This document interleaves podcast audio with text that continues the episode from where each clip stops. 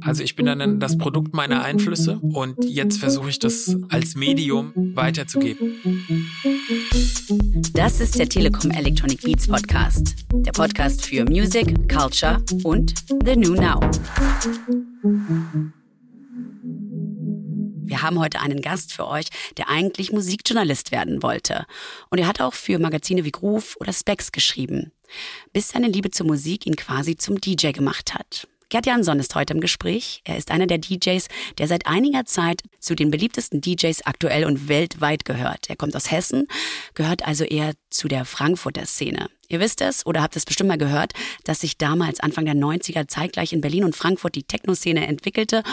Und den ProtagonistInnen in der Szene jeweiliger Städte wurde auch gern mal eine Rivalität nachgesagt. Aber darum soll es heute im Gespräch nicht gehen, sondern um Gerd. Wie er dann doch zum D J wurde und seinen musikjournalistischen Stift hat fallen lassen für eine Karriere hinter den Decks. Es geht um sein Label Running Back und um viel zu hohe D J-Gagen. Aber hey, wisst ihr was? Das hört ihr am besten selbst. Ich sag willkommen, D J Oyster. Oder, ich habe mir noch einen Einzeiler zurechtgelegt, was lange währt, wird endlich Gerd. das, es gibt viele äh, Gerd-Witze, aber das ist äh, ein neuer. Ich möchte ja. auch ganz kurz die ZuhörerInnen mit ins Boot holen, warum das für uns gerade so ein bisschen lustig ist. Ich habe dich, glaube ich, Ende zweitausendachtzehn das erste Mal gefragt, ob du zu uns in den Podcast vielleicht kommen möchtest. Da Da habe ich dich einfach angesprochen, nach dem Gig, ganz schüchtern noch damals. Und dann ähm, war zwar Pandemie, aber eigentlich habe ich dich seitdem immer genervt. Ja, ja, stimmt. Und das Gute ist, nachdem ich sehr viel Recherche über dich betrieben habe, fühle ich mich gar nicht mehr schlecht, weil letztlich, also ohne Stalker-Dasein wärst du ja heute nicht der D J-Star, der du bist. Weiß ich nicht, ja, bestimmt. Das hast du gesagt, ja, in einem Interview. Habe ich gesagt. Du hast gesagt, du warst Stalker und zwar von Thomas Hamann. Ja, ja, ja, stimmt. Naja, Stalker. Den Begriff gab es damals noch nicht. Den hast du erwähnt. Fan. Ich habe, ich, ich ich habe benutze, es gelesen. Ich benutze, ich bin, es wurde bestimmt falsch übersetzt. Ich, ich benutze lieber das Wort Fan. Es war ein deutsches ja. Interview. Ja. Für so ein äh, Darmstadter Fanzine. Ah, dann habe ich es nicht ungefähr, ernst gemeint. Ja, dann habe ich es nicht ernst gemeint. Neun Jahre her. Aber ich bin Fan. Also es stimmt. Ja. Ja. ja. Aber es gab einige, die ich gestalkt habe. Stalker hat natürlich eine wahnsinnig äh, negative Konnotation, weil es ist ja, Stalking ist ja eine Straftat. Also ähm, Straftatbestand. Oh Gott, du bist echt ein Klugscheißer, ne? Das habe ich schon in der Stunde, die wir gerade geplänkelt haben, gemerkt und dachte so, es kann ja heiter werden. Das war halt ein Fragezeichen. Straftatbestand? So habe ich es gemeint. Okay, dann mhm. könnten sich jetzt die ganzen JuristInnen dieser Welt melden. Ja, ich wollte mhm. ja mal Jurist werden. War mein äh, Berufswunsch als Zwölfjähriger. Ich glaube, als Neunjährige wollte ich hier, wie heißt das, Richterin am B G H werden. Mm. Ja. Ich wollte aber auch Postbotin werden. Ja. Beides ehrenwerte Berufe. Das ist richtig. Putzfrau ja. wollte ich auch noch werden. Mm. Das ist sehr ehrenwert. So, kommen wir doch mal, kommen wir doch mal zu den ganzen wichtigen Geschichten. Ich habe so eine lange Liste an Fragen mitgebracht. Ähm, wir brauchen eine Weile. Ja. Eine wichtige Sache. Du hast auch in diesem Interview gesagt, du seist phlegmatisch. Ja. Merkst und, du doch. Und ein Ja-Sager. Ja, sonst äh, würden wir nicht hier sitzen. Okay, es hat und deswegen hat es aber so lange gedauert. Ich habe ja immer Ja gesagt. Ja, aber es hat ja trotzdem ich nicht geklappt. Ich habe nur zu manchen Terminen Nein, Nein gesagt, weil ich nicht konnte. Ihr merkt ja. schon, also wir haben aber in der Zeit ein ganz gutes Verhältnis entwickelt, ja. ich finde. Von daher bin ich froh, dass es jetzt lange gebraucht hat, weil jetzt weiß ich so viel von dir, dass du mir gar nicht irgendwie blöd kommen kannst. Hm. Das werden wir jetzt rausfinden. Du kommst gerade von zu Hause, ja. aus Bensheim. Ähm, das ist bei Lorsch in Hessen. Ja, eher umgekehrt. Lorsch ist bei Bensheim. Also okay. das ist am, am meisten kennen die Leute, glaube ich, noch Heppenheim, was direkt nebendran ist, wegen dem Formel eins Fahrer. Und im, äh, na, wie heißt der? Sebastian Vettel. Ah, okay. Ähm, ähm, aber im Größeren ist es so ziemlich die Mitte zwischen Frankfurt und Heidelberg. Okay.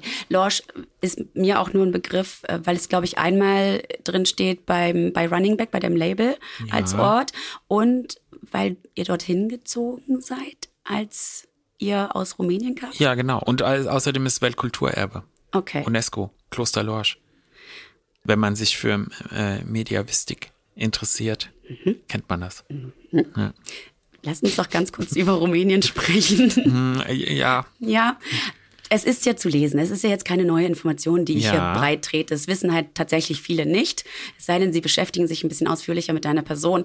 Deine Eltern sind mit dir rübergemacht. Da warst du noch sehr, sehr, sehr, sehr klein. Rüber in die B R D. Ja. Nach Westdeutschland. Ich glaube, ihr sagt eher rüber. Weil wir aus wir dem Osten... Sind, genau, ihr seid aus dem Osten rüber und wir sind aus Rumänien raus. Okay.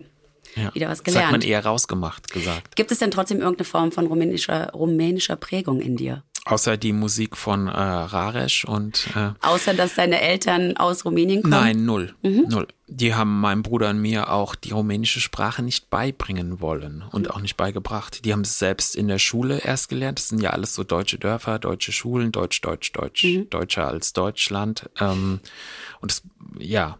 Und dann hatten, die verbindet da eher so, oder hat eher so eine Hassliebe dann mit dem Land verbunden. Die sind natürlich da aufgewachsen und für die war das eigentlich die Heimat, aber dann durch Sozialismus und Ceaușescu haben die sich ent- errechtet und äh, enteignet gefühlt. Mhm. Und ja, deshalb ist es dann eher so ein, ja, ein problematisches Thema gewesen. Ne? Aber natürlich wäre es gut gewesen, die Sprache zu lernen, weil es ist immer besser, wenn man mehrsprachig aufwächst? Mehrsprachig aufwächst und mehrere Sprachen ja, kennt. Es fördert ja. den Geist genug, auch. Man kann nicht genug Sprachen sprechen. Man kann nicht genug wissen, ja. um klug scheißen zu können. Wenn man das möchte, ja. ja. Gibt es so eine erste Erinnerung an Musik in deinem Leben als, als kleines Kind? Ähm, als kleines Kind, ich meine, also meine Eltern haben auch schon immer Musik gehört, die haben auch alle gern getanzt. Das war da quasi so Teil der Uh, Rucksack deutschen Kultur aus, mhm. aus Rumänien, aber das waren dann eher natürlich so, ja, so schlagereske Sachen und uh, wenn es um Popmusik geht, uh, dann war das uh, Radio natürlich, ne? So Radio hören im Auto oder bei den Hausaufgaben oder noch früher, wenn halt irgendwie in der Küche das Radio an war. Was hat man in Hessen so gehört? Weil ich komme ja aus H R drei Berlin. Hört man da, mhm. äh, wenn man ähm, Popradio hört, aber für mich als Kind war es tatsächlich dann eher, eher Fernsehen, weil früher gab es ja so Videoclip-Formate, Formel eins und sowas. Mhm. Und da gibt's drei Videoclips, die mich ähm, äh, total fasziniert haben. Damals muss ich so vier, fünf, sechs gewesen sein. Das war tatsächlich, ich lüge nicht, New Order, Confusion, mhm. ne?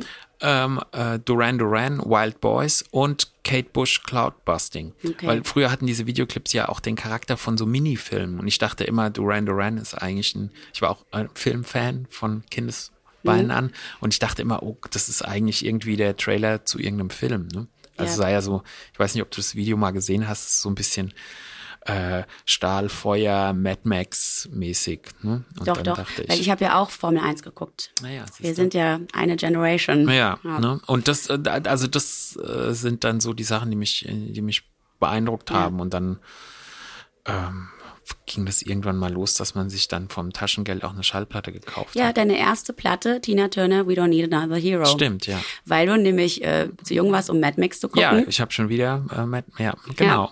Und, und dann, warst dann warst einfach richtig sauer. Ja, genau. Und dann habe ich einfach die Platte gekauft. Und jetzt kann ich das ja umdrehen wegen dem Instrumental auf der B-Seite. Das ja. ist schon äh, früher äh, eine frühe Begeisterung, frühkindliche Begeisterung für Balearic war, aber ist natürlich Quatsch. Und dann waren es so Sachen wie tatsächlich, ich habe dann von dem Cousin meines Vaters äh, Modern Talking Platten oder sowas bekommen. Und dann, man, man hat das, es war ja, ja, man hat das halt dann einfach so, das waren halt ja auch Objekte, ne? Ja. Und dann hat man das gehört. Gehört. Und äh, ich habe mir dann später nach Mad Max waren es, glaube ich, die beiden Alben von Run D M C, die ich gekauft habe und dann aber auch angefangen, so Heavy-Metal-Platten cool zu finden wegen den Covern mhm. und so, obwohl ich irgendwie, glaube ich, eher Schwierigkeiten mit der Musik, ich wollte die Musik gut finden, aber fand eigentlich eher dieses Horror-Ding von dem, von dem Cover-Artwork gut. Siehst du, und ich fand Iron Maiden und so ganz gut ja, als ja, Teenager. Ja, genau. Und ich habe eben ganz viele Iron Maiden-Platten gekauft ja. wegen dem Eddie hieß, hieß ja diese Iron Maiden Äh, dieses Iron Maiden Maskottchen, ne? Aber die Musik hat mir eigentlich nie wirklich, also ich habe es dann natürlich gehört, aber es hat mir nie richtig, mhm. ich konnte nie äh, eine tiefergehende Liebe zu, zu der Musik dann aufbauen. Und dann ging das halt einfach so kreuz und quer, Radio, du Tapes. Bist, ja, du bist mit Radio groß ja. geworden, also das ist ja wirklich, glaube ich, auch so ein Ding unserer Generation, dass wir einfach viel Radio dann auch gehört haben, weil da ist was passiert. Ich habe immer so die Amis hier so vom, ich glaube beim Rias lief das oder so, mhm. ähm, A F N so de, gab's auch. Genau, ja. Irgendwie so America's Top vierzig und so ja. hoch und runter gehört und halt natürlich mitgeschnitten mit ja. einem Tape-Recorder. Und du hast aber, wo ich echt, also positiv überrascht, weil schon so mega nerdy, ähm, du hast Klaus Walter für dich entdeckt. Und für alle Jüngeren muss man sagen, Klaus Walter ist so eine Radiolegende in Sachen Musikselektion und so ein bisschen wie John Peel, kennt er vermutlich auch nicht, aber John Peel, so von der B B C damals, ähm, auch so ein krasser Selekteur. Ähm, und Klaus Walter, also wie kommt man auf Klaus Walter in, in schon so jungen Jahren? Ähm, ohne Klaus oder John zu nahe treten zu wollen, aber ich ähm, kann es bestätigen. Klaus Walter ist irgendwie so der deutsche John Peel, auch äh, was die Bandbreite ja. der Musik angeht.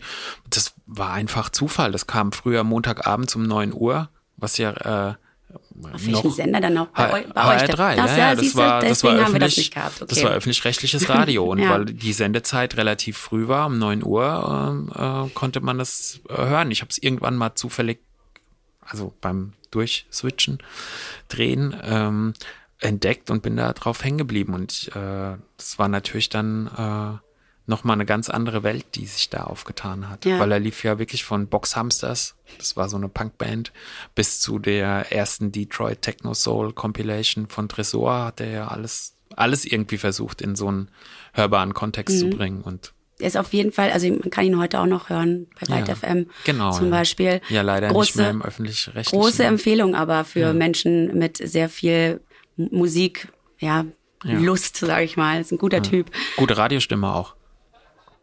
So, deswegen ist er wahrscheinlich schon so lange dabei. Da habe ich auch noch mal ein bisschen tiefer geworden ja. an der Stelle. Ja.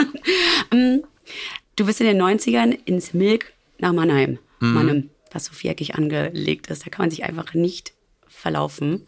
Wegen der Breakbeats. Kann sich überall verlaufen. Wegen der Breakbeats las ich. Ja, naja, was heißt wegen? Ich meine, es war halt dann der Club, der am nächsten war, mhm. außer so ein paar andere Sachen. Es war, es, man ist von Lorsch schneller in Mannheim als in Frankfurt. Mhm.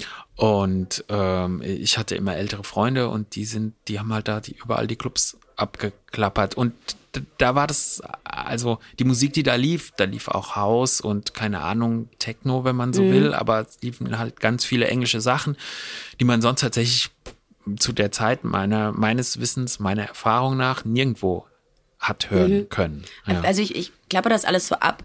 Kannst du. Nicht, weil, weil ich hier mit meiner Recherchekunst irgendwie prahlen will, sondern einfach, um, glaube ich, so ein möglichst großes Bild deiner musikalischen Erziehung zu geben. Also, dass, dass man vielleicht auch gar nicht so eingeschränkt sein muss in, in vielen, was man hört über die Jahre hinweg, um dann vielleicht das zu machen, was du jetzt machst. Also, ich finde, ganz oft sind Menschen so strikt, ich bin davon Fan und ich bin davon Fan und dann kommt da so eine, so eine bescheuerte Rivalität. Also ich finde, man kann sehr viel hören und dann letztlich irgendwie Techno-D J werden. Ja, das waren ja alles, also zu der Zeit lag mir, glaube ich, nichts ferner als D J zu werden. Mhm. Ich bin einfach nur auf Partys gegangen mhm. gerne, weil ich gern getanzt habe und ähm, dann hat man da halt, es wäre ja immer langweilig, ständig nur auf eine Party zu gehen und äh, ich fand das dann halt gu- gut. Also ich habe das dann eher wie so einen Schwamm aufgesogen, die verschiedenen Clubs und verschiedene D Js und es war tatsächlich, also das soll kein früher war alles besser Ding werden, mhm. aber es war sehr unterschiedlich. Also ein Club wie das Omen in Frankfurt und das Milk in Mannheim, da konnte man, es gab Leute, die beide Orte frequentiert haben, aber die grundsätzliche Atmosphäre und die Musik, die in beiden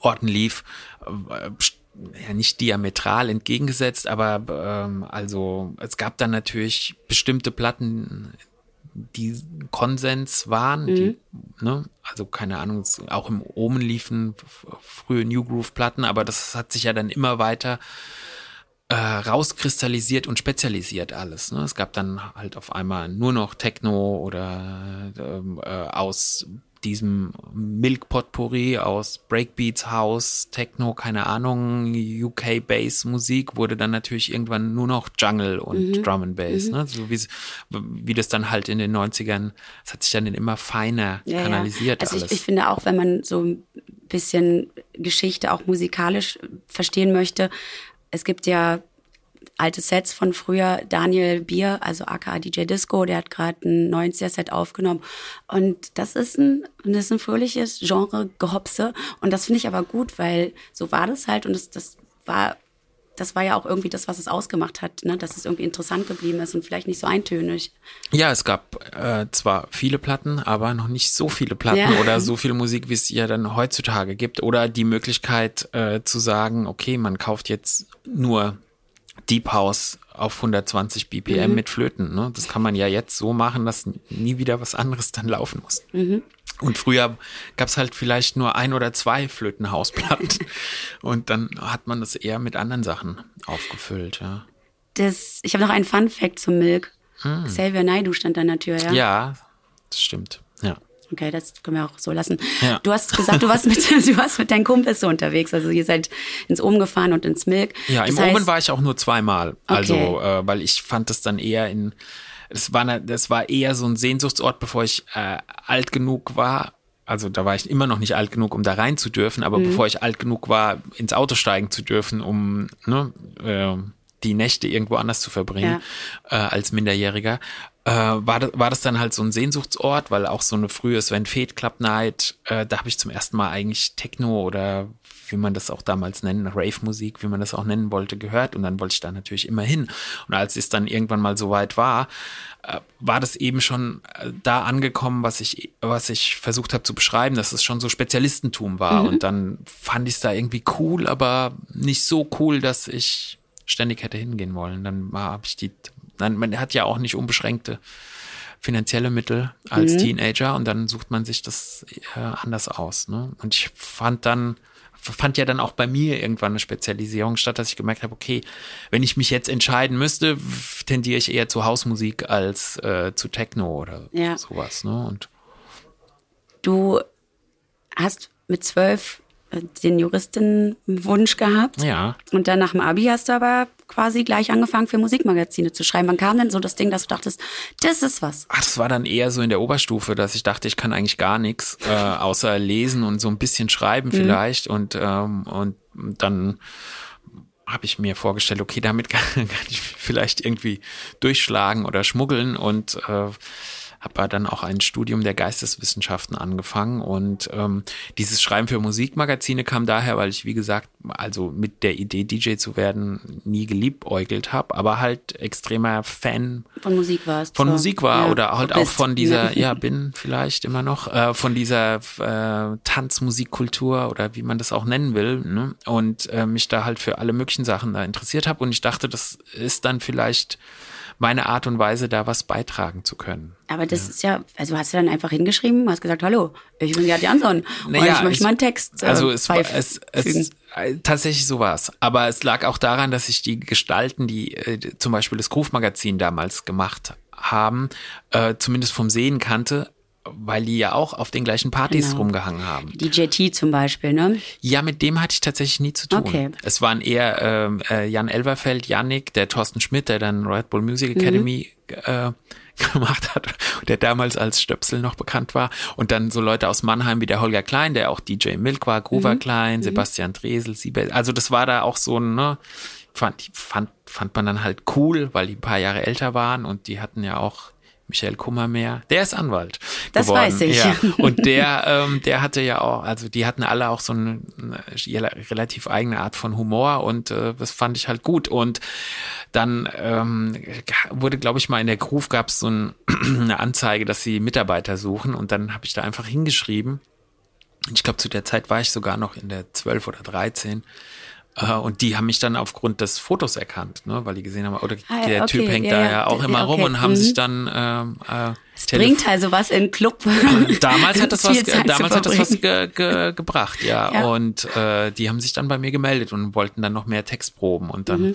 waren sich nicht sicher und ich habe natürlich, war da, also wie ich dann geschrieben habe, es war natürlich auch so, was soll ich denn ja jetzt schreiben, aus dem Blauen raus und so. Da war das, glaube ich, am Anfang noch so ein bisschen ungelenk, aber mhm.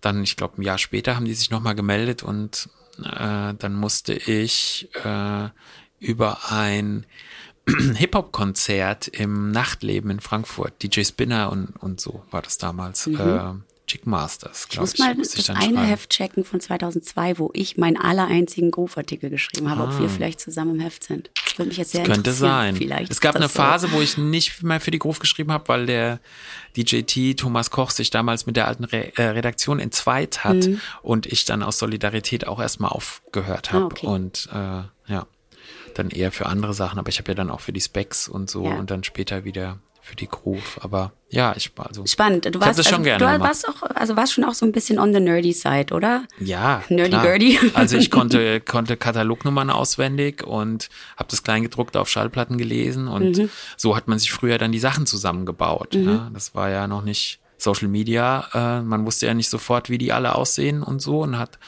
äh, sich da was zusammenfantasiert, ne? Ja. Und versucht da Querverbindungen herzustellen und Fanzines äh, gelesen und sowas und ja. Du hast ja gerade schon ganz schön beschrieben, wie so deine Nächte aussahen und, und was man dann halt so quasi für ein Gefüge um sich herum aufbaut. Aber du warst ja auch so ein typischer Plattenladen-Fan, also jemand, der viel im Plattenladen dann rumgehangen hat. Ja. Ähm, und zum Beispiel Thomas Hamann getroffen hast dort. Ja, genau, der hatte damals zu der Zeit, der war D J im Kesselhaus und er hat dann mit zwei Leuten zusammen einen Plattenladen übernommen, der Pentagon mhm. hieß, weil er fünf Ecken hatte.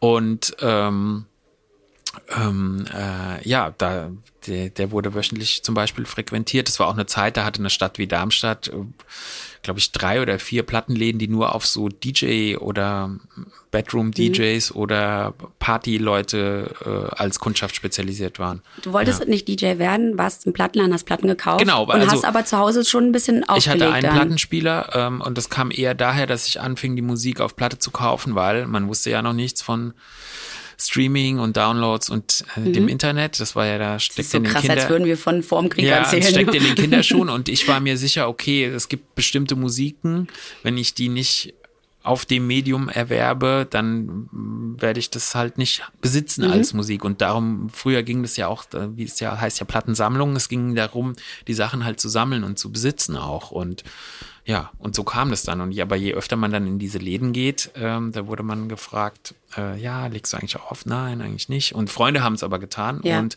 äh, ich war dann nach dem Abi Zivildienstleistender.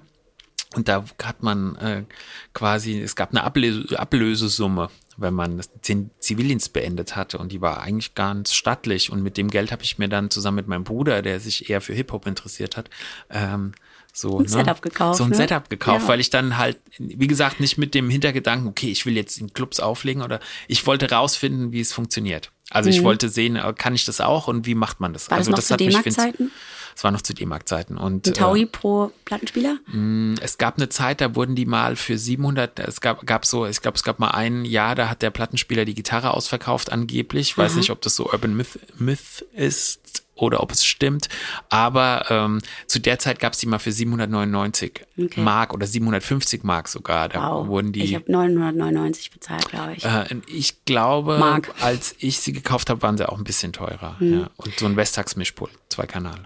Okay. Damit ich hatte eins von Reloop. Fun ja. Fact übrigens an dieser Stelle Nummer zwei.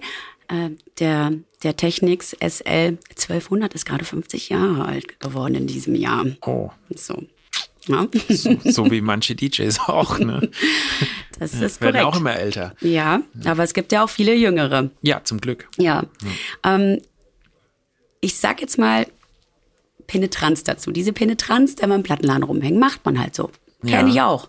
Ähm, man fühlt sich, glaube ich, auch dann so ein bisschen gesehen, ne? Wenn dir die Plattenladenmenschen ja dann auf einmal so einen Stapel hinlegen, hier, das könnte dir gefallen, vielleicht ja. oder so. Also früher war das, äh, war das schon noch so, also im Delirium in Frankfurt zum Beispiel, der Laden, den der Atta mit äh, ein paar Leuten gegründet hat, mit dem Heiko mhm. oder zumindest ähm, mit dem da angefangen hat zu arbeiten, gegründet hat, glaube ich, Jörg Henze oder also ich müsste jetzt auch, ne, wenn sich da jemand auf den Schlips getreten fühlt, es tut mir leid. Ähm, aber das war zum Beispiel ein Laden, der war dann eher... Ähm, sorry, Atta, elitär ausgerichtet. Also mhm. da ist man kurz rein, hat geguckt, äh, vielleicht kriegt man was äh, und ist wieder raus. Also da hätte ich nie länger Zeit okay. verbracht. Darmstadt war dann halt ein bisschen entspannter und dann hat man, also hat sich da irgendwann auch eine Freundschaft mit den Leuten, die da gearbeitet haben, in, entwickelt. Aber man musste tatsächlich regelmäßig auftauchen, um Sachen zu bekommen, die es nicht in großer Stückzahl gab, mhm, oder die nur unter, so gerade in Frankfurt wurde dann unter der Ladentheke, mhm, hat nicht jeder und so, ne? Ähm, und die D Js hatten da ihre Fächer, wo die Sachen dann schon sofort zum Voranhören hingestellt wurden. Also das war, da gab's äh, äh, Hauen und Stechen und eine Hierarchie wie im Tierreich. Also das, ähm, ja. Aber diese Freundschaft ähm, zu Thomas hat dir ja dann quasi auch deinen ersten D J-Job gebracht, oder? Ja, genau. Der hat dann irgendwann, also es, wie gesagt, es gab dann noch so Freunde von mir, Sven Hellwig war einer zum Beispiel, und die, der hat da schon eher so einen D J-Drive gehabt, aber mhm, der Thomas wusste dann natürlich, okay, die Jungs, die legen irgendwie auf, und wir haben dann mal so einen Abend bekommen im, mhm, im Kesselhaus, und ich habe mich gar nicht getraut, dann aufzulegen, weil ich dachte, ich kann gar nicht so mixen, was mache ich denn da? Und dann haben die aber gesagt, da komm, machst du einfach die ersten äh, anderthalb Stunden, dann geht es schon. Und wie war's? Das hat mir eigentlich Spaß gemacht, aber ich glaube hauptsächlich deshalb, weil ich dachte, okay, ich habe es irgendwie hingekriegt. Ähm, aber das war dann, da habe ich dann auch eher so, naja, so Warm-up-Musik und alles Mögliche gespielt, von äh, Sade zu, keine Ahnung. Hast du einen D J-Übergang gemacht, ja? Summer Madness von Kool and the Gang und so Sachen halt, irgendwie Musik, ja, die ich dann da halt hören wollte. Okay. Ja. Und ich glaube, einen, einen Übergang habe ich hingekriegt, also ein Beat. Übergänge früher hießen ja, das, damit meinte man ja, dass man es tatsächlich schafft, Äh, Beat, Beat, Beat, Beat Matching mhm, zu machen, ja, und da war ich halt so ein bisschen schüchtern. Und wenn man es natürlich auch das erste Mal in einem Club mit einer großen Anlage, ja, also der Club hatte schon eine richtige Anlage, dann merkt man halt so, okay, ist schon anders als zu Hause. Ja. Ja. Du bist dann kurz danach ähm, im Robert Johnson gelandet als D J, ja, auch, auch durch mit, den Thomas, auch Thomas, ja, mit Thomas genau, zusammen. Ähm, und dann warst du auf einmal irgendwie doch D J. Oder warst du eher Musikjournalist und ein bisschen nebenbei D J? Oder? Ich würde sagen, ich war hauptsächlich Musikjournalist, der auch aufgelegt hat, mhm, und äh, habe dann aber gemerkt, okay, man kriegt ja so ein bisschen Geld dafür, auch mhm, wenn man noch keine äh, äh, Eintrittskarten verkauft. Aber äh, und mit dem Geld konnte man dann ähm, neue Platten Schallplatten kaufen. kaufen ja. Ja. Also und dann habe ich gemerkt, okay, die Plattensammlung äh, finanziert sich so ja durchaus zum gewissen Grad selbst. Und habe dann einfach immer weitergemacht. Und dann hat sich das gegenseitig ergänzt und befeuert auch. Und äh, zu dem Zeitpunkt dachte ich aber auf jeden Fall, äh, dass ich irgendwas Akademisches oder Journalistisches. Für Journalismus muss man ja auch, muss man ja nicht studieren. Hast du dann auch abgebrochen, oder? Ja, ich habe nicht zu Ende studiert. Aber das lag dann eher daran, dass ich dann schon in diesem D J-Zirkus äh, äh, war. Okay. Also wann hast du denn offiziell beschlossen, dass du jetzt nicht mehr Journalist bist, sondern dass du jetzt D J bist? Äh, d- ich könnte jetzt das Jahr gar nicht nennen, aber ich weiß, dass es den Moment gab, als ich gemerkt habe, dass ich tatsächlich einen Lebensunterhalt damit bestreiten kann und mhm, viel mehr Geld mit äh, dem Auflegen verdiene, als ich es jetzt mit Schreiben könnte. Äh, Und also, aber der Hauptgrund war dafür, äh, in äh, der Politik gibt es den Begriff äh, der Inkompatibilität des Amtes. Äh, ähm, und man kann, dass man das, ich finde, man kann das eine gewisse Zeit lang miteinander vereinbaren. Äh, Musikjournalist ist ja nicht immer, aber, also nicht zwangsläufig, aber meistens auch ein Musikkritiker. Ne? Ja. Man schreibt ja Reviews, und damals war so ein Review äh, in der Groove oder in der Spex, das waren ja wichtige Teile auf jeden Fall der Publikationen, und äh, dann fand ich, okay, wenn man jetzt selbst, ich habe ja dann auch angefangen, selbst ein Label zu machen, und wenn man da selbst so aktiv wird, äh, kann man kein Kritiker mehr sein. Also natürlich ist man, gibt man nicht, äh, hört man nicht auf, kri- kritisch zu sein, was einem an Musik gefällt oder nicht, aber äh, da so eine öffentliche Stimme oder öffentliche Feder zu haben, das finde ich dann schwierig, weil man dann ja äh, auch, also gleichzeitig Protagonist wird oder ist. Ne? Ja, verstehe. Womit ich dir jetzt nicht dein D J-Dasein absprechen will. Du, noch habe ich ja kein Label, ne? Ja, aber also ich habe eben gemerkt, okay, das ist jetzt, das wird so langsam, zumindest für eine gewisse Zeit, mein Beruf, und dann muss man sich entscheiden. Es mhm, wird ja auch eine Zeit, also es war dann auch so ein Zeitproblem, was ich irgendwann hatte, dass ich gemerkt habe, okay, ich kann, kann jetzt diese Zeit gar nicht mehr aufbringen, da so viel zu schreiben. Oder es hat sich für mich nicht, nicht, nicht mehr gut angefühlt, über andere Leute zu richten, während ich dann selbst da rumstehe. Aber man ja auch immer sagen, deswegen ja, mache ich immer positive, Pl- deswegen mache ich immer positive Plattenkritiken, ja, weil ich keinen Bock habe, andere schlecht zu machen. Habe ich auch hauptsächlich gemacht, aber es ging natürlich auch manchmal, es gibt ja das Wort Diskurs, mhm, äh, wo bestimmte Phänomene oder Sachen, äh, ne, sich, wo man die sich, ja, anschaut, und die dann irgendwie aus der Warte, die man da hat, beurteilt werden müssen. Ja. Ne? Man kann ja zum Beispiel, Theo Parrish, bin ja lebenslanger größter Fan, aber man kann ja dann trotzdem innerhalb des Werkes von Theo Parrish eine gewisse Wertung vornehmen und mhm. sagen, okay, das ist jetzt vielleicht nicht nötig gewesen. So wie ich dich auch bewertet habe, als ja, du mal schlechter schlimm. gespielt hast als das sonst. Das habe ich überhaupt nicht. Du hattest es nur so wahrgenommen. Ich hatte schlechte Laune. Du hattest schlechte Laune. Na ja, genau. Ja. Nee, das, das machst so, du jetzt da draus. Ist ja, schon klar. So, es ist so. Ne? Ja. Es ist immer anders. Für ja. mich ist immer gleich. Für die Leute ist immer anders. Genau. Ähm, hast du früher anders gespielt, als du heute spielst? Also mal abgesehen davon, dass du für, glaube ich, das, da kann ich alle äh, Fans mit reinnehmen und auch kurz mal das Fangirl raushängen lassen. Du bist ja schon so ein kleiner Wizard, wenn du da stehst, ne? Nee. Ja, komm. So, kannst du schon, sagen wir mal, wie es ist, kannst du schon ganz gut. Funktioniert. Ähm, ich also ich meine jetzt gar nicht das Technische, ja. sondern so musikalisch, klar, es gab auch andere Platten, aber warst du vielleicht früher ein bisschen technoider unterwegs oder warst du schon immer sehr hausig und hat sich jetzt in so eine Bandbreite von äh, Disco, Neo-Disco und wie es nicht alles heißt entwickelt? Ich würde sagen, manches ist so ein kopfloses Durcheinander geworden. Mhm. Und äh, ich hatte durchaus Phasen, wo es äh, jetzt stringenter war. Also ich fand es schon immer gut, wenn D Js Platten gespielt haben, die jetzt nicht, äh, wenn D J Hell Dead or Alive aufgelegt hat, ne? Was mhm. man dann jetzt damals nicht direkt erwartet hatte mhm. oder sowas. So, so Momente fand ich schon immer gut.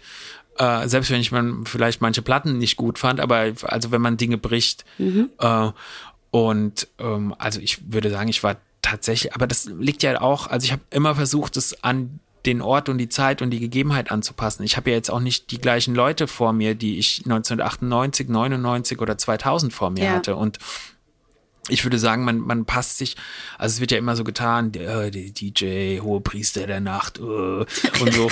äh, und, aber ich glaube, die Leute beeinflussen mich mehr als ich die Leute. Weil ja. ich will ja, dass es funktioniert. Ja, also ich will ja, dass die Leute Spaß haben, wenn die da Eintritt zahlen und, und tanzen. Von Dienstleister auch. Genau, ne? Und das so. ist im besten Fall ein Dialog mit dem mhm. Dancefloor. Und dann muss man halt die Sachen finden, die einem selbst noch gefallen äh, oder nee, was heißt noch, die, die mir selbst Freude bringen und mhm. die aber auch den Leuten mhm. äh, Spaß bringen. Ich meine, es bringt, also ich, sonst müsste ich eine, müsste ich eine Radioshow machen, yeah. wenn ich jetzt, ah, heute ist jetzt Best of Steely Dan yeah. oder so, das bringt, also es ist ja nicht der Job, den ich dann da zu erfüllen habe. Das, was du sagst, Dialog mit dem Dancefloor, ich finde, das sollten sich ganz, ganz viele D Js hinter die Ohren schreiben, ähm, weil ich das Gefühl habe, dass das häufig fehlt.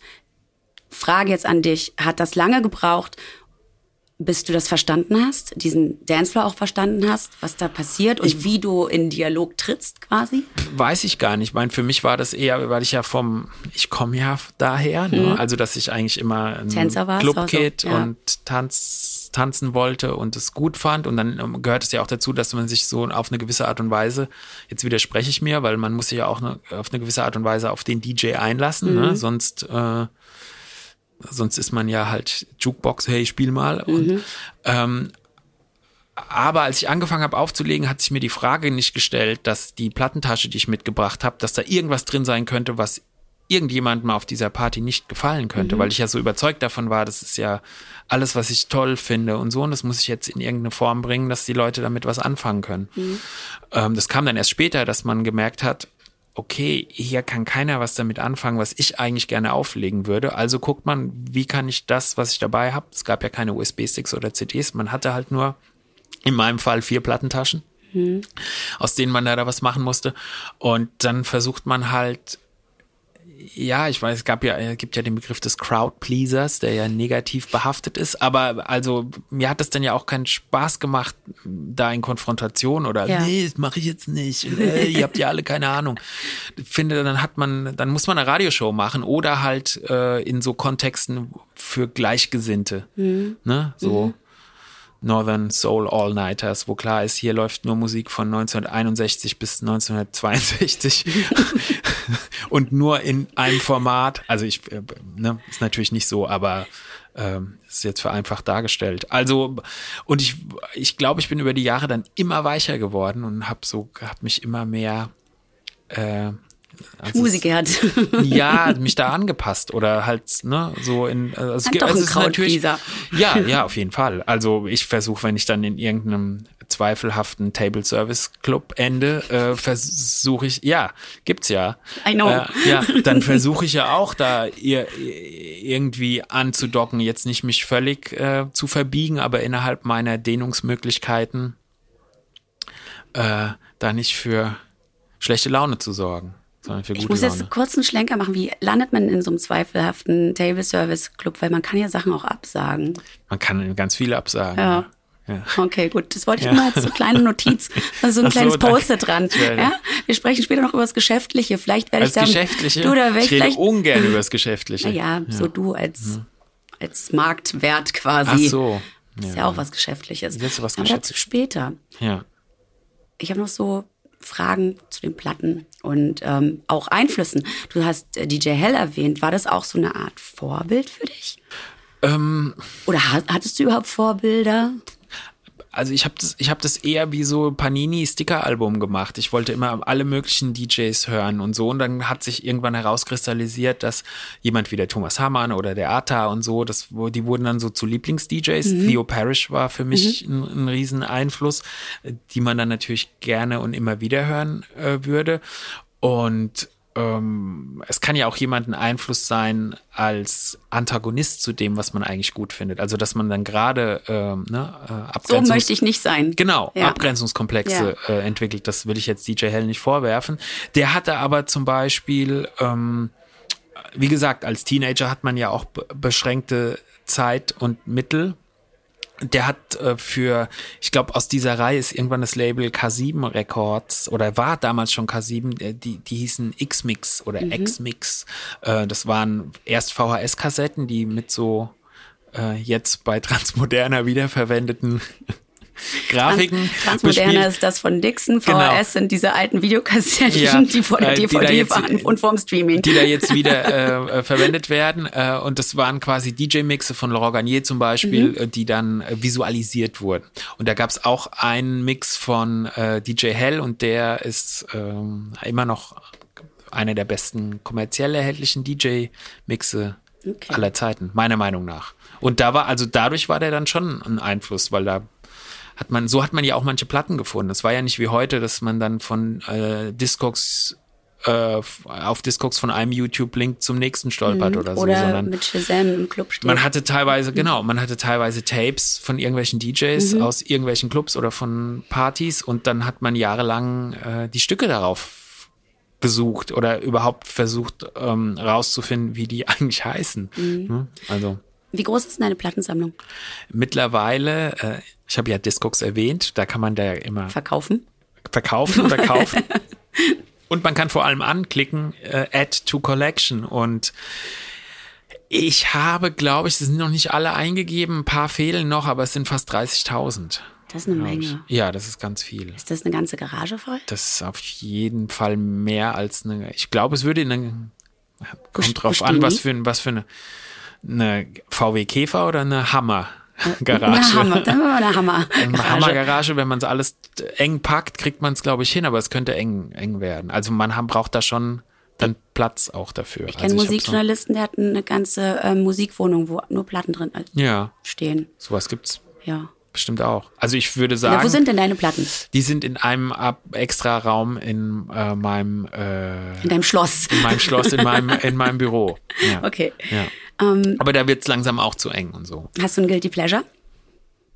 Mit was jetzt? Naja, also dein Blick gerade dazu. Bei ja, Musik, wir sind immer noch bei der Musik. So. Also du meinst so peinliche Lieblingslieder? Ja, genau.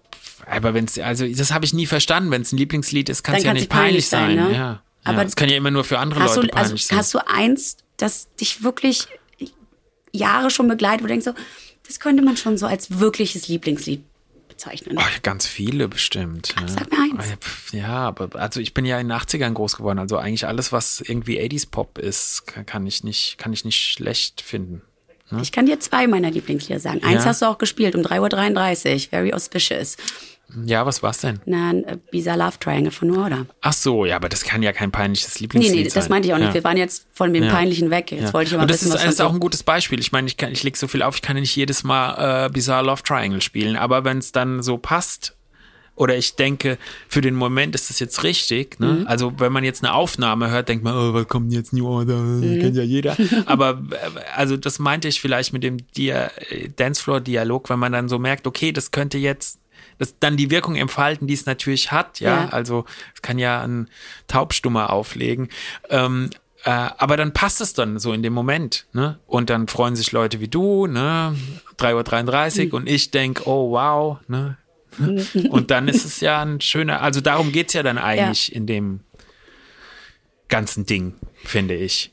Okay, also halt mir fest. Ja. dreißigtausend Platten ungefähr, kein Guilty Pleasure, sondern, ja, viel, sondern viele Lieblingslieder. Na, ich weiß nicht, so was. Was viele, ist denn die Backstreet Boys? Da war ich dann schon zu alt dafür. L'amour toujours von Gigi. Ja, da war ich dann schon zu, nein, da war ich schon zu alt. Da mhm. hat man das eher so, da war das schon uncool, sowas. Okay. Ne? Dann lass uns doch mal über Running Back reden. Ja, wenn es sein muss.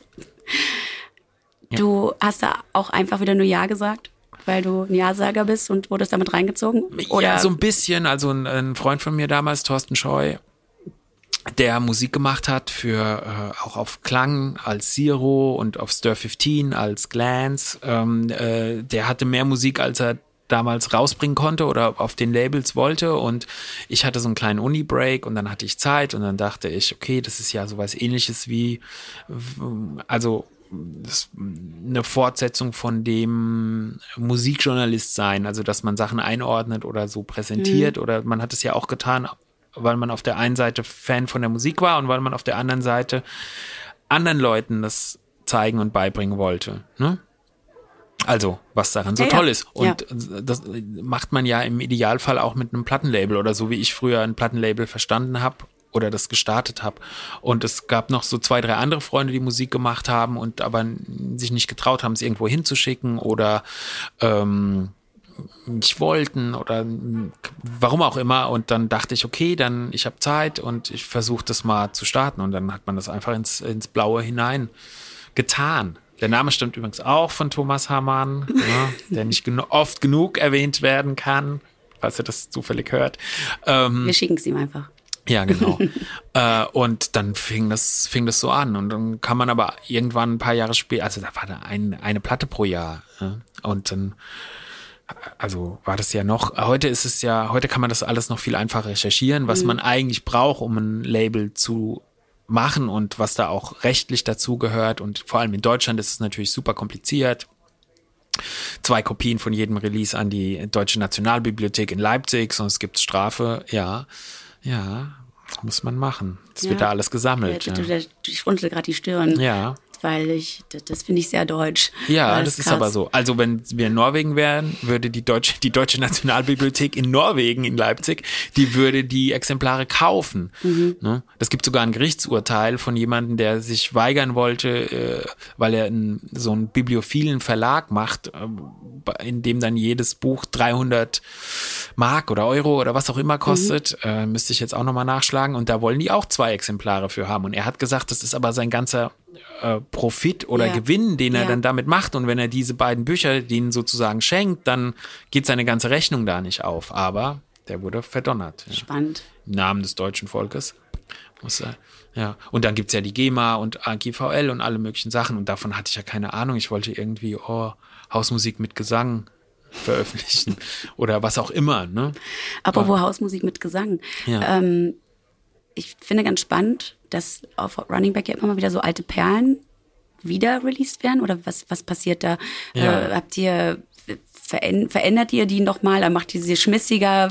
Manchmal ver- werden sie schmissiger gemacht. Ja. Äh, ähm, manchmal auch einfach nur so editiert, dass man ähm, äh, wie eine Gehhilfe, dass mhm. man es einfacher auflegen kann. Ja, ja, das, ja. Und äh, manchmal gibt es einfach so Remixe, die dann vielleicht den Hardcore-Fans des Originals sauer aufstoßen, die dann für mich aber Äh, dann Sinn machen. Oder das fragte ich mich, setzt du dich dann an Ableton und ziehst das Ding gerade, damit man es besser aufnehmen kann? Nein, das darf man nicht gerade ziehen. Ach so. Nein, man muss es nur so schneiden, damit man es äh, okay. rein und raus mixen kann. Okay. Ja, grade, aber ist es auch wichtig, dann einen eigenen Edit zu machen, auch wegen der Rechte dann? Oder nein, so, also das ist alles nee, geklärt. Das muss man klären, okay. ja. Sonst kann man mhm. das nicht mit, okay. äh, sonst kann man da seinen Namen nicht draufschreiben. Dann mhm. muss man ähm, so ein Piratenlabels machen, was sich dann aber auch irgendwann nicht gut anfühlt. Ne? Mhm. Also gerade heutzutage. Dann also gibt es ja immer noch diese Edit-Kultur und die ist ja auch inhärent in, die, in, in der D J-Kultur. Ja. Ne? Also das eine kann man fast ohne das andere nicht, oder D J-Kultur ist aus diesem Edit-Gedanken oder umgekehrt.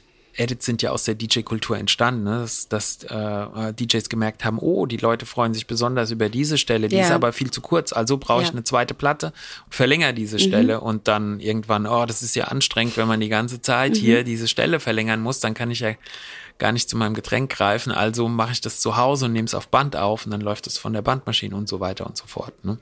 Ja, also dann gibt es natürlich Puristen, die sagen, oh, es darf nicht verändert werden, ne? Das Stück, so wie der Künstler sich das gedacht hat. Aber ein D J macht das ja immer. Ja. ja. Außer er ist David Mancuso. Ich dachte, jetzt heißt ja. David Guetta oder so. Hm. Ja. Kommst du überhaupt noch so zum Degen so richtig? Also ich erinnere mich, was, also ich glaube, so meine prägende Erinnerung an dich ist halt dieses I don't wanna lose you. Das ist ja gerade ein paar Jahre her. Ich glaube, so lass fünf, sechs Jahre sein. Lime. Ja, genau. Ja, und das hat zum das, Beispiel Boris Glugosch editiert. Genau. Okay, und du aber, okay, Aber ich habe hab den ganzen Ruhm eingeheimst, ja, weil ich es nonstop ja, aufgelegt genau. habe. Ja. Also das hast so du gar es. nicht quasi wieder ausgegraben, sondern es war Boris. Also ja. Okay. Ja. Ich also wollte, er hat es mir halt geschickt und dann okay. habe ich... Äh, ich wollte ja. dir halt gerade so noch so die Props, weil ich frage mich halt, ob du manchmal noch da sitzt oder so, so Momente hast von, warte mal, da war doch das Ding aus den achtzigern, was überhaupt nicht bekannt war. Das könnte jetzt aber ganz ja, geil kommen. Ja, das habe ich ständig und dann komme ich nie dazu, es dann zu editieren. Okay. Und dann freue ich mich, wenn jemand wie der Boris das macht. Ja, ne? also doch ja. nicht mehr so richtig Zeit für Musik.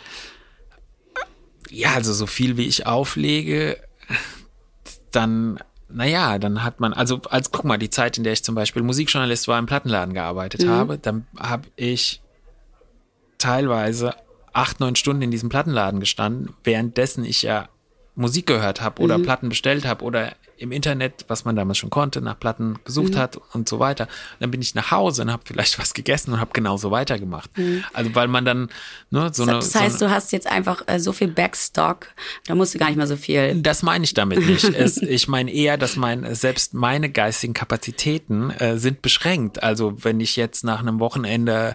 auflegen nach Hause komme. Aber vermisst du das nicht? Das ist doch da, wo ich gerade hin will, dass du denkst so, ich würde mir gerne mal wieder die Zeit nehmen, weil ich sag's jetzt nochmal, man kann auch D J-Gigs absagen, man muss nicht alles spielen. Ach so, das, wir kommen jetzt gleich zum Geschäftlichen.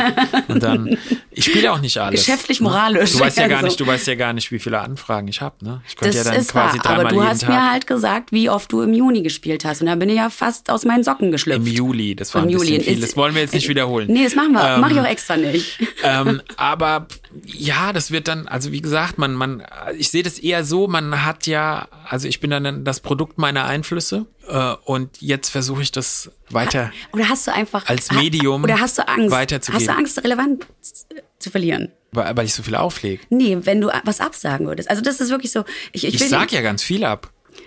Kommen wir mal kurz zu Running Back. Wie wichtig ist denn für ein Label sowas wie Bandcamp? Mm, mm. Mittlerweile, also es ist eigentlich ein zweischneidiges Schwert. Das ist natürlich toll für Künstler und Labels, weil man den direkten Draht zum Publikum hat. Ne? Und für äh, Business Talk, den Konsumenten, ist es schön, wenn er zu dem physischen Objekt auch gleich das Digitale dazu mhm. bekommt, wenn er das will. Aber zweischneidig ist es deshalb, weil es natürlich schlecht für Plattenläden ist, wenn die Leute mehr direkt kaufen. Es wird, die Platten werden einzeln durch die Welt geschickt. Ne? Das ist also auch für den... Äh, C O zwei Fußabdruck äh, nicht so gut, äh, aber äh, es hält die ganze Sache, glaube ich, die, die Marge wird immer geringer für alle Beteiligten äh, und es hält die ganze Sache so ein bisschen am Laufen hm. für viele Leute. Ja. Ist das also eigentlich ist es sehr wichtig, ja. Ich würde sagen, es ist fast äh, auf Augenhöhe mit den Plattenläden ja. für, für manche. Der Verkauf ja. an Epic Games, diesen Videospielunternehmen, war das ein Thema für euch LabelmacherInnen irgendwie, dass Bandcamp verkauft wurde? Ach so. Das ist nee, obviously not, sonst ja. wäre es ja so, okay. Ja. Ähm, gut. Also es, ist, es heißt ja auch Musikgeschäft. Ja? Ja. Also und sobald man da eben äh, die Musik nicht verschenkt und uh, auf Soundcloud umsonst hochlädt, ne, mhm. ist man halt Teil dieses Musikgeschäfts. Und alles, was da irgendwie mehr oder weniger erfolgreich wird, ist ja dann auch für Investoren interessant. Ja? Also will ich jetzt nicht äh, Discogs oder Band. Discogs ist, glaube ich, immer noch selbst verwaltet. soviel ich weiß. Ähm, aber Bandcamp, wenn dann jemand kommt und ein Angebot macht, dann also will ich jetzt nicht den Finger auf die zeigen. Ja. Hm. Das ist Als du sagtest, dass die Platten einzeln durch die Welt fliegen, hast du ganz niedlich deinen Fuß hochgehoben mit, mit, deiner, mit deiner hellgelben Socke. Das ähm, war der C O zwei Fußabdruck. Genau. Auf den möchte ich ganz kurz zu sprechen kommen. Aha. Ah, oh Gott. Ja. Der ist ja bei D Js recht hoch. Ja. Du hast ja eine Familie auch. Hm? Ja. Ja. Macht man sich da nicht auch Sorgen? Irgendwie? Ich forste auf und ähm, ähm, wie soll ich den, also klar, jetzt drehen wir uns im Kreis, dann kann ich sagen, ich kann ja auch Nein sagen und spiele jetzt nee, weniger nee, das, und so. Nee, das das nicht, aber also das Ding ist ja nur... Ähm, ich mache bestimmte wie, andere Dinge nicht, die ich hier jetzt nicht sagen ja. muss, aber äh, man muss da halt selbst versuchen, irgendwie so einen Weg für sich zu finden. Ähm, wenn man Interviews mit bestimmten Ökonomen liest, die mhm. sagen, dass die Politik die Weichen stellen muss, ne, mhm. und bestimmte Dinge äh, regeln muss. Damit will ich nicht sagen, das Individuum hat jegliche Verantwortung abzugeben, aber es ist ein bisschen äh, es ist halt, also es ist Adorno, ne? Gibt ja, kein Richtiges im Falschen. Richtig. Leben. Ja. Ja. Und ähm, das muss man dann mit sich selbst ausmachen. Mhm. Also ich glaube, es ist mein, der C O zwei Abdruck wäre größer, wenn alle immer nach Lorsch fliegen würden. mhm. Und ähm, ja, das ist ja, also es ist ja generell, früher gab es das nicht. Früher haben D Js am Wochenende aufgelegt und meistens lokal. Ne? Mhm. Und jetzt ist es da so. Die Globalisierung hat da natürlich auch ihr, nicht ihren Fuß, aber ihren Fingerabdruck hinterlassen. Mhm. Und ähm, ja, Rat der Zeit zu stoppen ist schwierig, aber man muss das, glaube ich, alles in, in, in Wege leiten, die das Ganze vielleicht ein bisschen nachhaltiger machen, ja. dass man versucht das, also deshalb versuche ich das ja auch dann mit C O zwei Kompensationen auszugleichen. Aber wenn ich jetzt alles laufen würde, dann hätte ich einen Burnout. Aber Top-Figur. Ja. Kann man, kann man nicht so, meinst du, das ist schön geredet?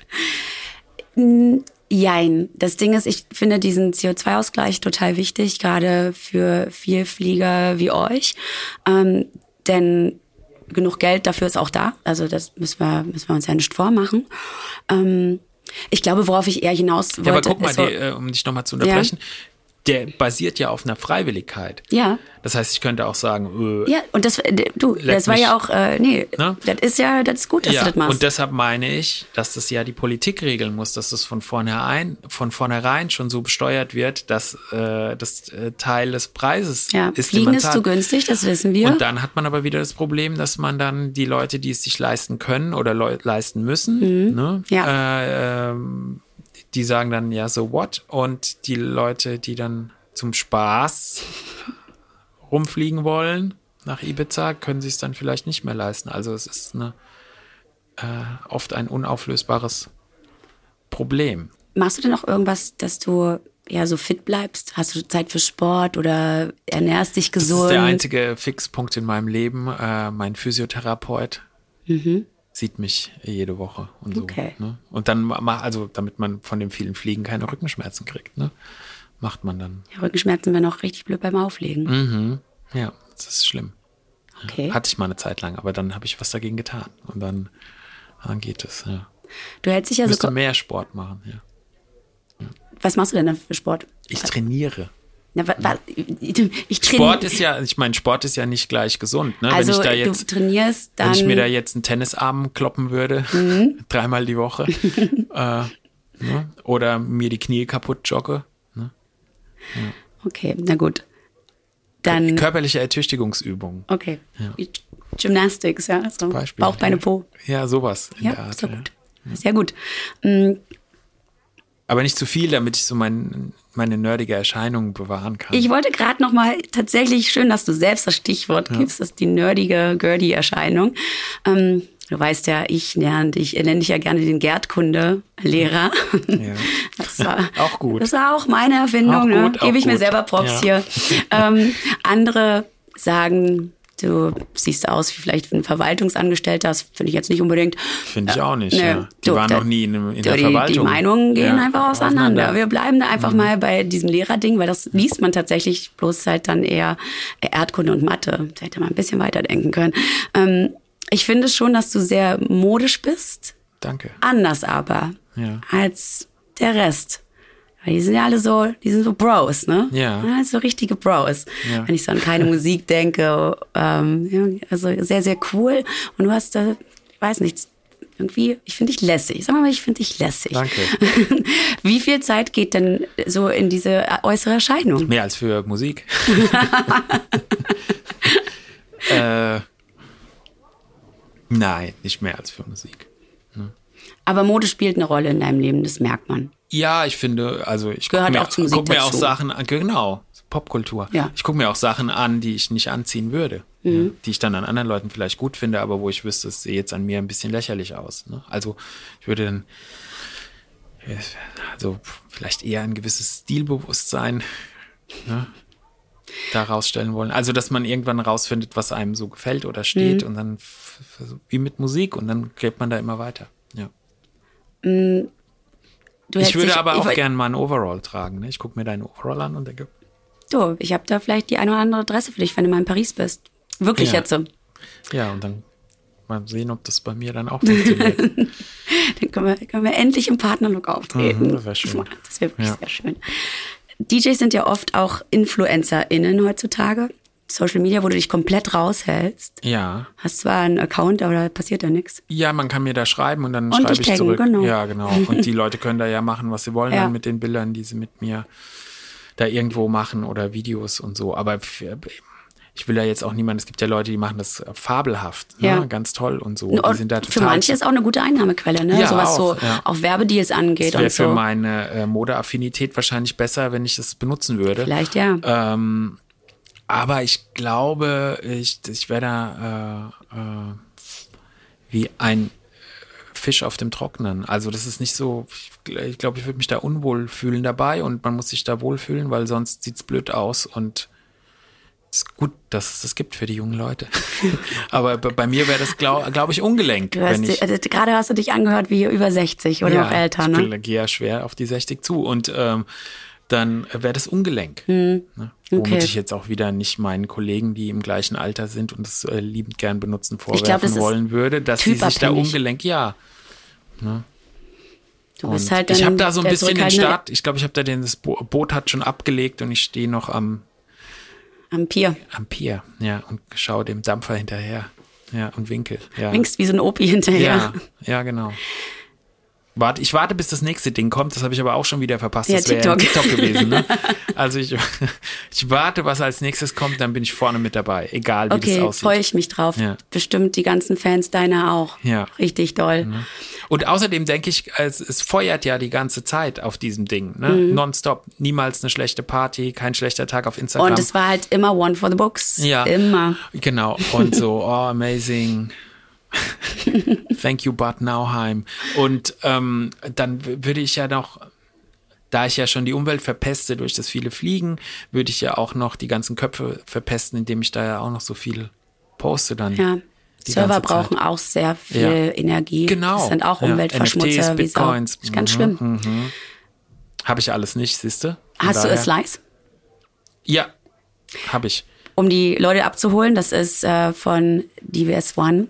Von Zack quasi initiiert worden, ähm, wo man seine Tracks eingibt, die man gespielt hat, damit der, die Künstlerin, ähm, anteilig Geld bekommt. Genau, man kann man, dann, man, dann kann dann, man teilt quasi so ein bisschen seine Gage mit. Genau, man kann das festlegen, wie viel, ob man da einen bestimmten Fixbetrag mhm. oder einen Prozentsatz oder was auch immer ne, davon abgeben möchte, kann, will und so. Und das ist natürlich so eine Art Underground-G E M A, beziehungsweise äh, D W S One hat damit das gemacht, was man sich von so ähm, Musikverwertungsgesellschaften wie der G E M A schon seit Jahren gewünscht hätte, mhm. die irgendwo irgendwelche Transponder oder was weiß ich, Rekorder, Shazam-Container mhm. hinstellen, die dann die Musik, die tatsächlich auch in den Clubs läuft, dann auch ausgewertet, verwertet und ent, äh, nicht entwertet, aber äh, entgolten werden kann, mhm. ne? Damit die Künstler da auch so ein bisschen Geld zurückbekommen, weil das, das, die GEMA ist eigentlich, auch wenn sie einen schlechten Ruf hat in der Clubkultur, ist eigentlich eine gute Organisation, die aber reformbedürftig ist, vor allem was eben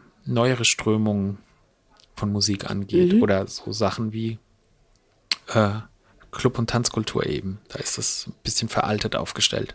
Hast du da Ideen, wie sich das ändern kann, oder wird sich das einfach nicht ändern, weil, weil Geld ist Geld und Geld macht macht geil oder keine Ahnung was.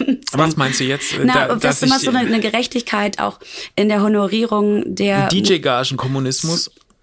Nicht Kommunismus, aber halt... Deckel, Gaspreisdeckel. Oh Mann, aber halt irgendwie eine... Also D J-Deckel. Ein bisschen was Faireres. Ich meine, du hast ja natürlich auch eine privilegierte Position, ne?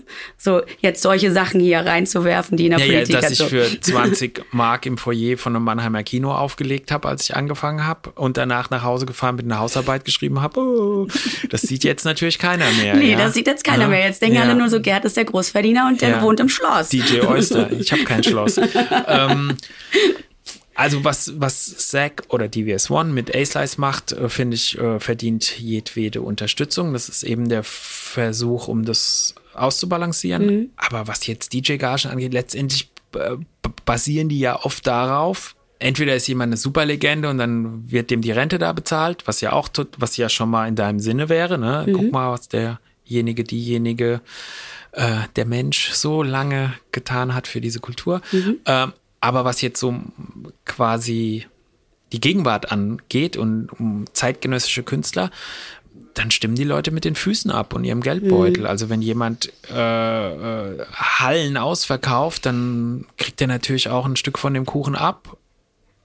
Ne? Ja. Also da, da aber ist die, es natürlich aber wenn auch, er die Halle ausverkauft hat oder sie äh, und ein großes Stück vom Kuchen abbekommen hat, dann, kann dann er wächst die auf einmal Krümel bei A-Slice abgeben. Ja aber, ja, aber dann wächst auf einmal dieses Dieses D J-Ego und Clubs, die vielleicht nicht so viel bezahlen können, werden trotzdem mit wahnsinnigen Honorarvorstellungen konfrontiert. Man kann das halt nicht steuern, außer mit Quoten und äh, du kommst ja von drüben, ne? ähm, und äh, solchen Systemen, und das funktioniert da einfach nicht. Okay. Wie gesagt, also der Club ist ja dann nicht gezwungen, den Künstler einzuladen. Okay.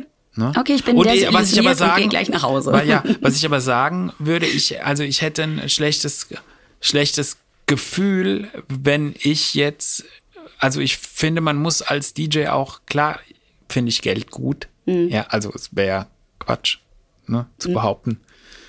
Man fände das nicht gut, ja. Mhm. Aber ich hätte ein schlechtes Gefühl, wenn ich mehr verlangen würde, als ich dann, glaube ich, einsch... Also ich will, dass alle, mhm. dass alle was verdienen, ja. Also ich will jetzt nicht da irgendwelche Clubs ausfringen ja. und dann mit einem Geld, dicken Geldbeutel nach Hause gehen und die, die wissen nicht, wie sie dann ihr Barpersonal bezahlen sollen. Also ich, ich das muss schon in so einer, äh, es muss sich irgendwie die Waage halten. Ja? Aber wie man das dann steuern würde, ich mache das ja auch, dass ich dann manchmal für kleine Clubs für ganz wenig Geld auflege oder manchmal auch umsonst.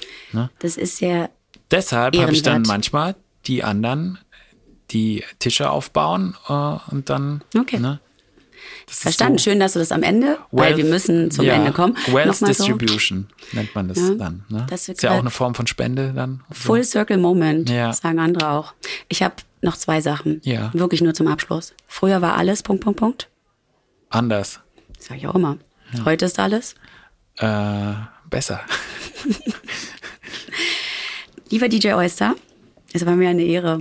Danke, dass Gecke, ich... wie ich dich unter Freunden nenne. Dass ich hier, dass ich hier Rede und Antwort stehen durfte. Schön, dass es geklappt hat. Hab eine schöne Zeit. Wir sehen uns ja eh im Club bald wieder. Ja, ich hoffe. Das war also Gerd Janson, ein Plattensammler, Musikliebhaber, einer, der im Dialog mit dem Dancefloor ist.